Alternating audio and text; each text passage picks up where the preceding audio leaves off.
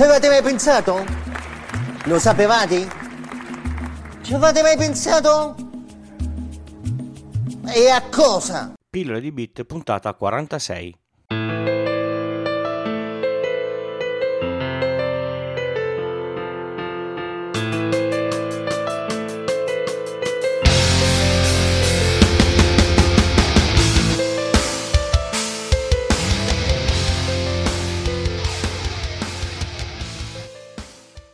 Ciao a tutti e bentornati a questa nuova puntata del podcast. Mi scuso per il, per il, ritardo, oggi in effetti siamo in ritardo di parecchi giorni rispetto alla, alla pianificazione normale.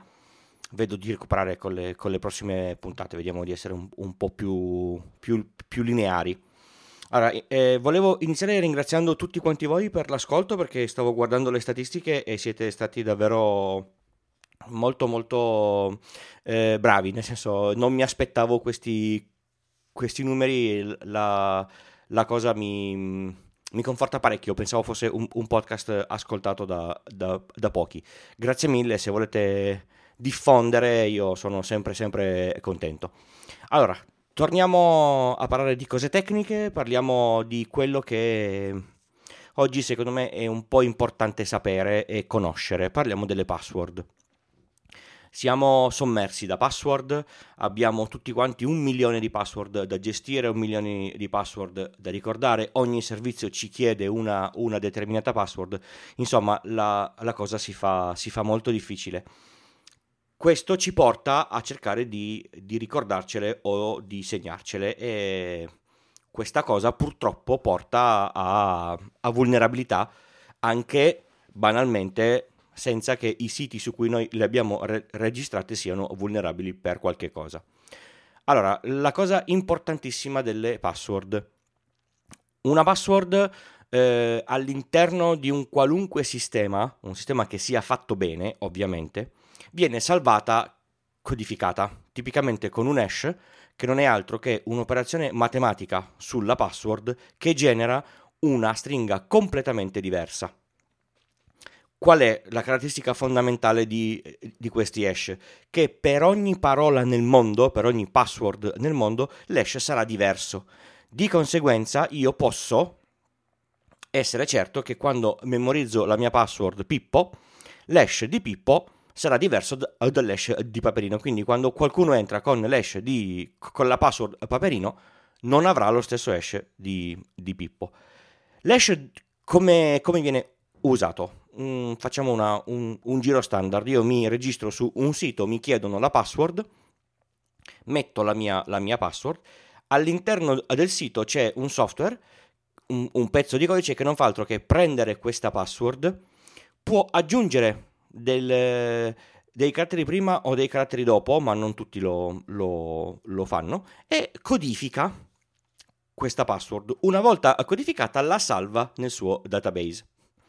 Quando io cercherò di accedere nuovamente a questo sito, io metterò la mia, la mia password e lo stesso algoritmo ricodificherà la password che io inserisco per accedere e va a controllarla sul database per vedere se il risultato della codifica è lo stesso.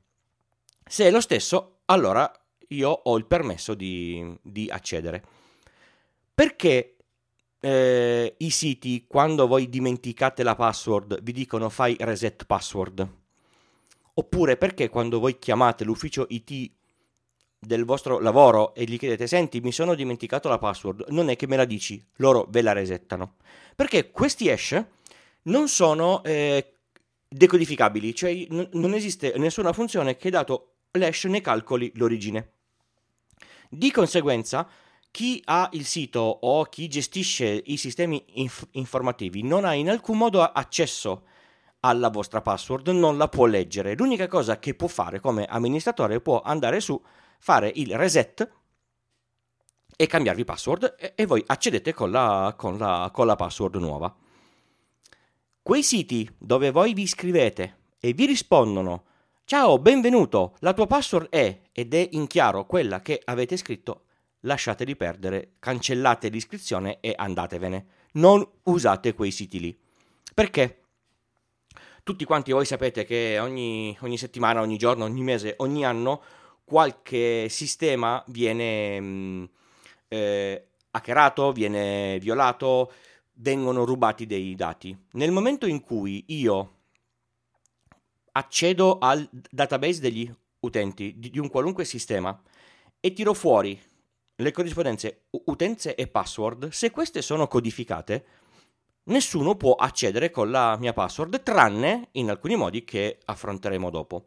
Ma se le password sono scritte in chiaro, quindi l'utente Francesco ha come password Pippo, io scarico il database e ho tutte le, le password per accedere a questo sistema. Direte, vabbè, mal che vada era un sito che mi interessava poco. Perfetto. Non è così semplice, perché voi potreste aver messo lo stesso utente e la stessa password in un sacco di altri siti. Per, es- per esempio, vi registrate su 42 forum e su tutti e 42 per vostra comodità mettete lo stesso utente e la stessa password. Uno di questi 42 viene, viene violato e magari uno di quelli che la password non la salva codificata e chiunque, mettendosi con un po' di impegno, potrebbe accedere a, a questi forum con la password che lui legge in, in, in chiaro. Che male possono fare? Possono trattare male altra gente e vi arriva la denuncia a casa a voi, per esempio. Possono fare in modo di bloccarvi l'account postando cose che non devono essere postate e quindi voi perdete l'accesso al, al forum, dovete perdere tempo per chiedere all'amministratore di fare reset password, guardate che non ero io, bla bla bla, devono controllare, eccetera, eccetera. Mettiamo caso che mettete la stessa password su un sito dove si fa shopping online comprano con la vostra carta di, di credito che avete messo lì. Su Amazon magari la cosa eh, viene bloccata. Su altri siti, che magari non sono Amazon, che non guardano il fatto che io abbia cambiato l'indirizzo di destinazione, eh, la merce viene comunque spedita. Poi dovete andare a capire chi, chi è stato, metterci in mezzo l'avvocato. Magari i soldi li, li, li recuperate, ma è tempo perso eh, e, energie sprecate, soldi but- buttati via, quindi non è proprio piacevole. A questo punto, come si fa se io metto la mia password su un sistema che la codifica e questo sistema viene violato? Che cosa può fare l'hacker o quello che vuole accedere agli utenti? Innanzitutto, può cominciare a cercare di capire quali sono queste password che ha preso. Il sistema più banale che c'è è prendere l'algoritmo che si sa che viene usato per codificare le password e cominciare a provare tutte le password a una a una. Provo la password A. L'hash è corretto? No. Provo la password B. Provo la password C, eccetera, eccetera, eccetera. Allora, per eh, password molto corte, tipo 1, 2, 3, 4, 5 e 6 caratteri, i sistemi provano tutte le password possibili e in meno di un secondo ve la, ve la beccano perché i sistemi sono molto molto rapidi. Se cominciate a salire, per esempio andate a 10 caratteri, ci vanno ben 3 secondi per violare la, la vostra password. Se pensate di metterne 11, i secondi diventano 35. Se ne mettete 12 diventa già 5 minuti. Se ne mettete 13 si arriva a un'ora, 14 ci vanno 9 ore. Vedete che la, il tempo per calcolare le password è sempre più alto. 15 caratteri ci vanno già 4 giorni, 16 caratteri ci va un mese, 17 caratteri un anno, 18 caratteri 11 anni. Ecco chi vuole cercare di accedere alle password non ha tutto questo tempo, perché magari in 11 anni voi siete stati furbi e le avete cambiate. Quindi la lunghezza della password fa la, fa la differenza. Se voi mettete delle password sufficientemente lunghe, chi cercherà di, viol- di, violare l'hash di queste password, visto che non si può tornare, come vi ho, vi ho detto prima, e ci va del tempo, tantissimo tempo. A questo punto però sorge una domanda, ma perché mi dicono tutti che devo mettere eh, non parole comuni? Perché chi fa questi eh, tentativi di eh, risoluzione password non fa altro che eh, prima di provare la, la, password A, B, C, poi quando ha finito tutti i 255 caratteri passa a AA, AB, AC, eccetera. Prova prima con un dizionario di password comuni. Quindi se voi mettete una password molto lunga, ma molto banale, tipo password password, a violarla ci vanno comunque pochissimi secondi, perché un test con un dizionario è molto più veloce di un test fatto con il singolo carattere. Per esempio, una cosa che si può fare è mettere parole ma tra, eh, attaccate tra loro senza alcun senso. Significa che se voi mettete ciao casa, sole, giardino, mare, a meno che queste parole non siano parole che si possono scoprire con un po' di social engineering, quindi vi chiedono delle cose e voi gli date delle dritte per trovare la, la password, sono password molto molto lunghe, anche con parole comuni, ma che con il, con il singolo dizionario si comincia a essere un po' più difficile perché le probabilità la quantità di, di, tentativi che bisogna fare per azzeccare t- tutte le password sale. Cioè, scusate, per, per azzeccare t- tutte le parole sale. Di conseguenza, la prima sicurezza è avere password lunghe. La seconda sicurezza è che non ve le dovete scordare. Quindi, normalmente che cosa si fa? Si mettono le stesse password su tutti i siti. Sbagliatissimo, perché nel momento in cui qualche sito viene, viene violato e eh, qualcuno scopre la vostra password, vi ha violato tutti gli altri eh, account, perché stesso utente stessa password. Quindi che cosa bisognerebbe fare?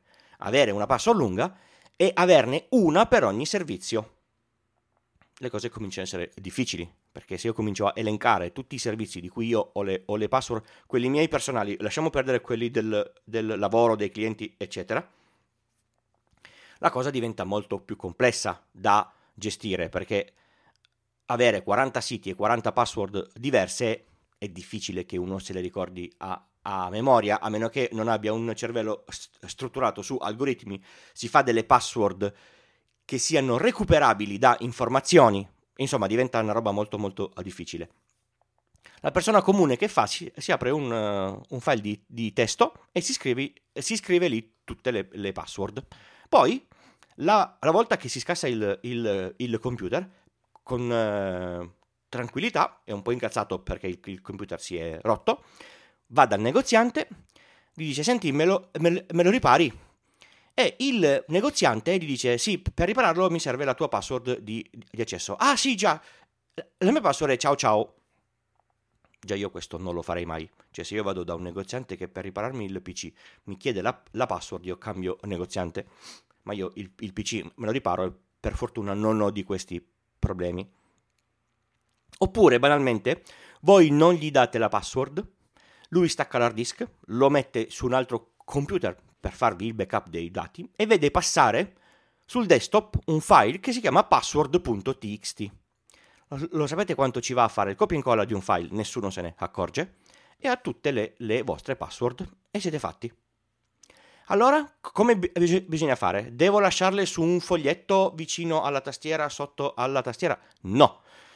Io eh, lavoro e gestisco sistemi informativi, vedo spessissimo in azienda le password attaccate con dei faletti sul monitor del computer. È, è sbagliato, oltre al fatto che è vietato dalla, dalla legge.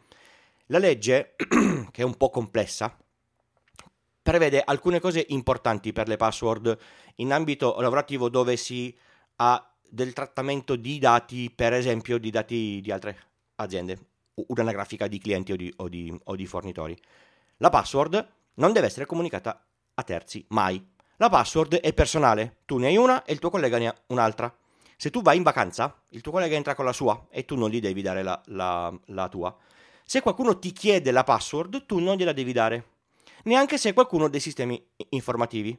Io normalmente, quando devo configurare un computer nuovo, mando una mail alla persona e dico: Senti, ti resetto la password a ciao ciao, configuro tutto e poi tu te la, te la cambi.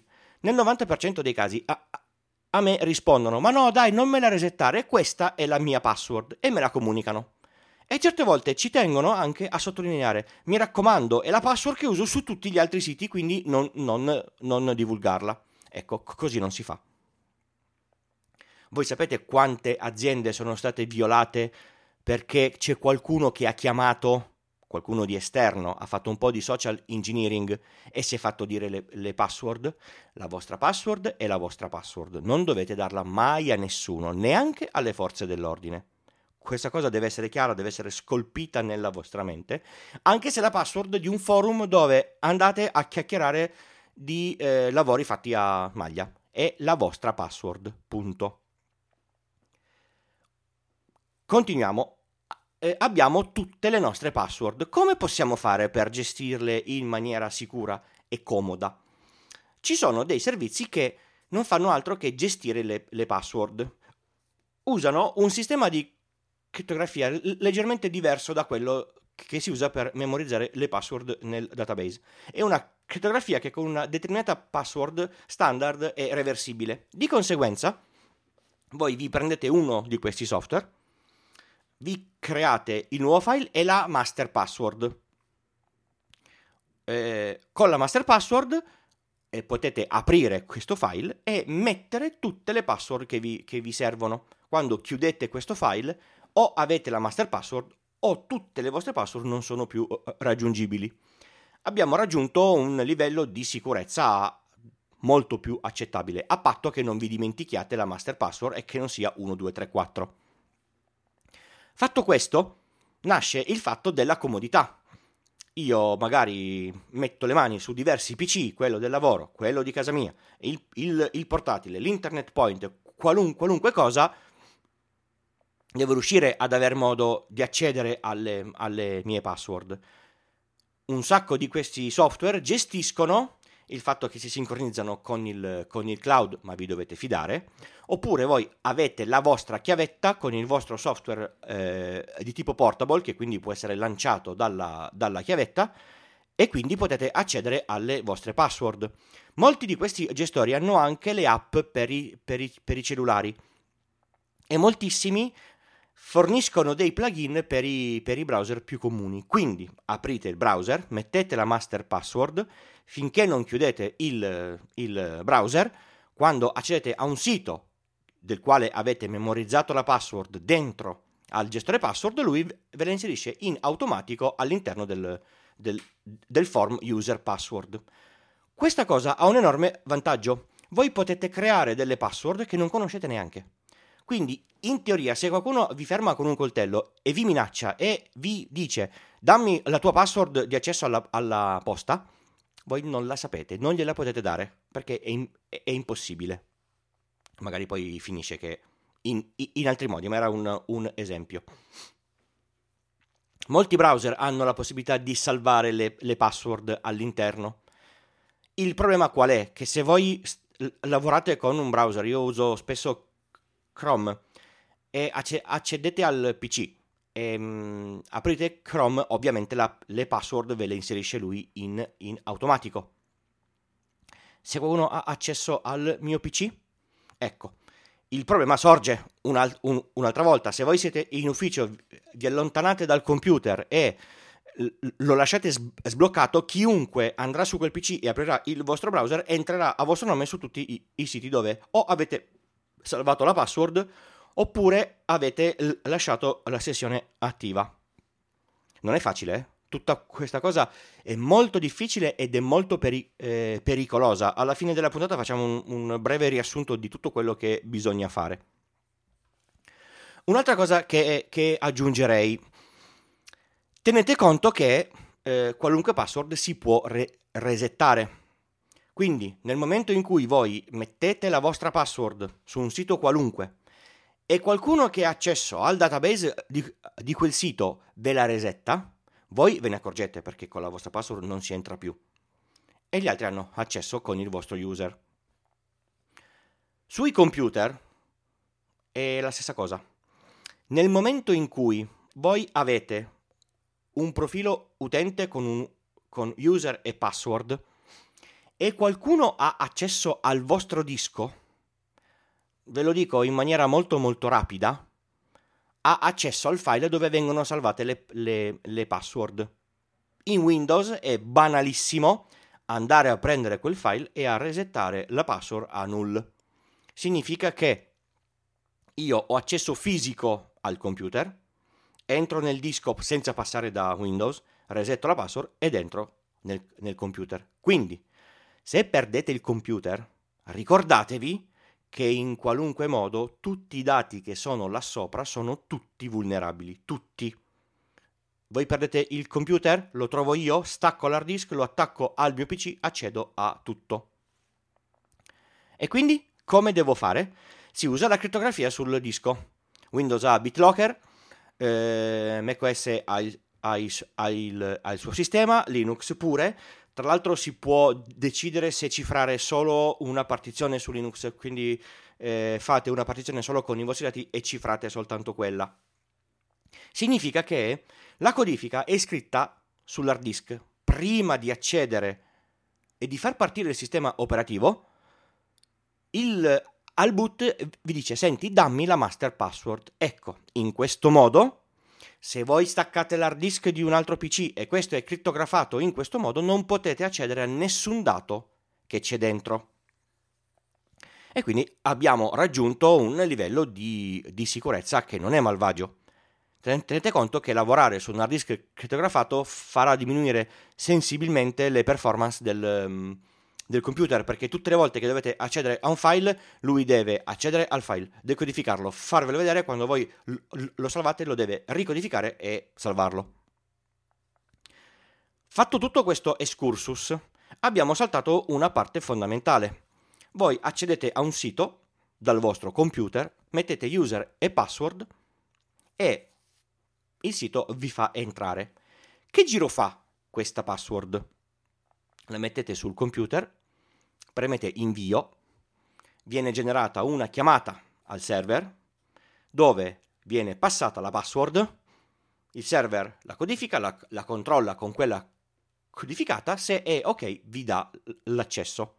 Questo passaggio in molti siti è fatto in, in, chiaro, soprattutto nei siti quelli che non hanno il lucchettino verde dell'HTTPS. In più, se per esempio voi siete in un internet point, siete da Starbucks, da qualunque parte e avete fatto accesso a una rete wifi senza password, significa che tutto il traffico che passa su quella rete wifi è assolutamente in chiaro. Quindi se io mi metto e ascolto tutti i pacchetti che passano per aria e nessuno mi vede perché io sono da Starbucks che sto lavorando con il, con il mio computer, faccio un po' di filtri e io vedo chiaramente quali sono tutte le password di tutti i siti a cui non si accede via HTTPS. Per fortuna, adesso che Google sta dicendo, signore caro, se tu non hai l'HTTPS io non ti do il valore che ti meriti all'interno del, del, mio motore di ricerca, moltissima gente sta passando in HTTPS. Ma se non c'è l'HTTPS, eh, cos'è l'HTTP? È il protocollo per trasferire i, i, i dati dei siti. L'HTTPS è un protocollo fatto in modo tale che la sorgente e la, e, la, destinazione, prima di far passare qualunque dato, si mettono eh, d'accordo e codificano il passaggio dati. Quindi quello che passa non è più in chiaro, ma è codificato. Voi, per esempio, avete sul cellulare una mail in POP3 o in IMAP e non in POP3S o in IMAP S? Perfetto. Vi attaccate a una rete WiFi, il vostro utente e la vostra password per scaricare la posta passano in chiaro la cosa è piuttosto grave.